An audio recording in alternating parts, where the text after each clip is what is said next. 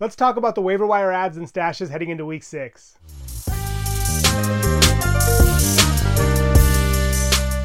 Okay, so first, let's talk about Josh Downs. Josh Downs led the Colts yesterday in receiving with six receptions for 97 yards, and over the last few weeks, he's really solidified his role as a number two receiver in this offense. He's averaged around a 76% snap share, and I think it's safe to say he's overtaken Alec Pierce in the pecking order.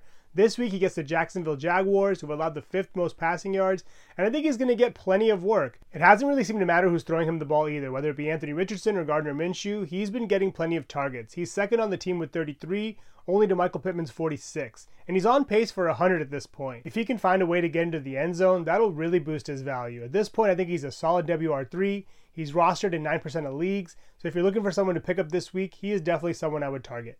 Next up, KJ Osborne. Osborne saw a notable uptick in his workload yesterday once Justin Jefferson left the game. Jefferson's dealing with a hamstring injury, and we're not quite sure how serious it is. But if he does miss time, then Osborne should be in line for some decent volume. Last year, he was the WR7 from weeks 14 through 18, so he's definitely capable of splash games, and Kirk Cousins does trust him. Yesterday, he finished the game with five receptions for 49 yards, but what gives me hope is the fact that he had nine targets. And like I said, if Jefferson misses time, I definitely see Osborne seeing a big uptick in the amount of targets he receives. He'll probably function as the number two receiver behind Jordan Addison, so temper your expectations a little bit, but if you're looking for a plug and play WR3 that could have low end WR2 value, Osborne is someone to consider. Again, this is largely contingent on whether or not Justin Jefferson misses time. He's also only rostered in 9% of leagues, so he's pretty widely available. Next up, Logan Thomas. Logan Thomas is coming off a season best game where he caught 9 of 11 targets for 77 yards and a touchdown.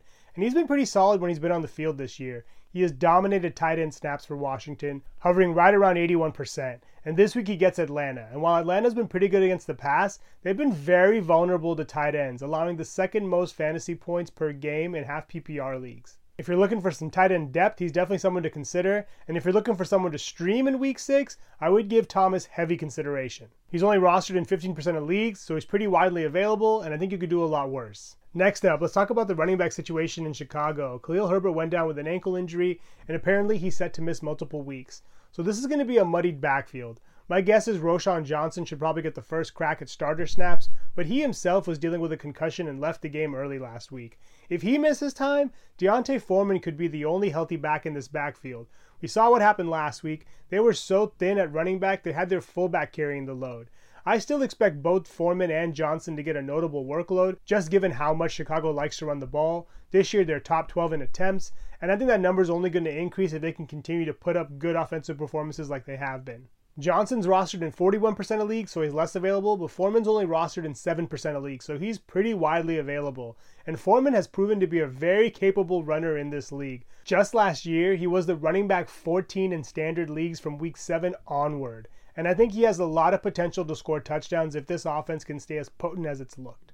Speaking of backfield tandems, the Cardinals may have one on their hands. James Conner left the game yesterday with a knee injury, and he may miss time. It seems like he may miss one game at the very least, and if he does, that should pave the way for Keaontay Ingram or Emari Demercado to carry the load for the Cardinals for the next few weeks. Demercado stepped into the starter's role yesterday, and that's largely because one Conner went down, but also Keaontay Ingram is dealing with a neck injury and has missed the last two games. And if he can't get back on the field next week, then Demercado may have another week of having this backfield to himself. Yesterday, he finished the game with 10 attempts for 45 yards and a touchdown, and he also had one reception, and he looked pretty decent. He's probably a low end RB3 with touchdown upside at best, but I would definitely grab him off the waiver wire just because the expectation is Conner will miss one game. Both players are pretty widely available at this point. I would probably grab Demercado over Ingram just because Demercado has actually been healthy enough to play and carry a full workload. This week they go up against the Rams, who have allowed the 11th most rushing yards per game, so whoever does get the nod should be in line for a decent workload. Next up, Tyjae Spears. Spears looked pretty good yesterday. He ran the ball seven times for 34 yards and a touchdown. He also caught four passes for an additional 34 yards. What I really like about him is his role in the return game. So if you're in a league where you get points for return yards, he's someone to consider in four or five games this year, he's played over 50% of the snaps, so he's definitely getting on the field. And with Derrick Henry getting a little bit older and Tennessee struggling on offense at times, I could see Spears getting a deeper look. He's only rostered in 26% of leagues at this point, so if you're looking for a low end RB3 with low end RB2 upside, he's definitely someone to consider as well. Now let's talk about some stashes. First up, Tank Bigsby. I know Bigsby had a lot of hype around him coming into the season, and he hasn't quite lived up to it yet. But that's mostly because Travis Etienne is dominating this backfield. Etienne has played 285 snaps to Bigsby's 58. But the reason why I have him as a stash is the fact that if Etienne ever missed time, Bigsby would become an elite RB1 almost immediately. He's already had a decent role in the red zone, having scored twice, and I think the Jaguars will give him more run as the season goes on. At this point, this is definitely Etienne's backfield, but Bigsby is definitely someone you want to pick up if he's available in your leagues. He's available in about 80% of leagues, so if you're looking for someone to put at the end of your bench as a stash, you could do a lot worse. Next up, Jordan Mason. Jordan Mason looked really good yesterday. He had 10 carries for 61 yards and a touchdown, coming in for Christian McCaffrey in the fourth quarter. And I think we're going to see more of this as the season goes on, especially if San Francisco continues to blow out teams. I have to think that as the 49ers get closer to locking up a playoff spot, they're going to try to lessen McCaffrey's workload, which should mean more work for Mason or whoever the number two guy is. Eli Mitchell was the number two guy on the depth chart before going down with a knee injury a couple of weeks ago, but that's kind of been his story. He just cannot stay healthy. And Mason has looked really explosive over his first two years. He's definitely a bruiser, but he can get downhill in a hurry. I think you could do a lot worse. He's only rostered in 1% of leagues, so if you're looking for someone to hold on to that should have value as the season goes on, he's another person to give strong consideration to. Lastly, we've seen this offense support two running backs before, and with the 49ers having the second most rush attempts in the league with 173, I think it's only a matter of time before another back emerges out of this offense. Lastly, Craig Reynolds. Craig Reynolds has been in and out of the lineup this year due to the injuries this backfield has suffered. We've seen David Montgomery miss time with a thigh issue. Now we see Jahmyr Gibbs out of the lineup due to a hamstring issue.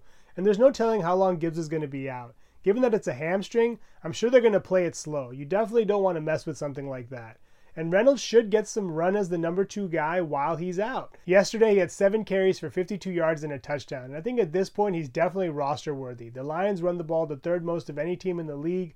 They have 165 attempts, and as long as Dan Campbell is the head coach, that should be the staple for this offense. This week they get the Tampa Bay Buccaneers, who are pretty stout against the run, but I think Reynolds is still worth an add, and I would keep a close eye on Gibbs' health. That wraps up my waiver wire adds and stashes for week six. Thanks so much for watching. Please subscribe and let me know your thoughts going into week six in the comments below.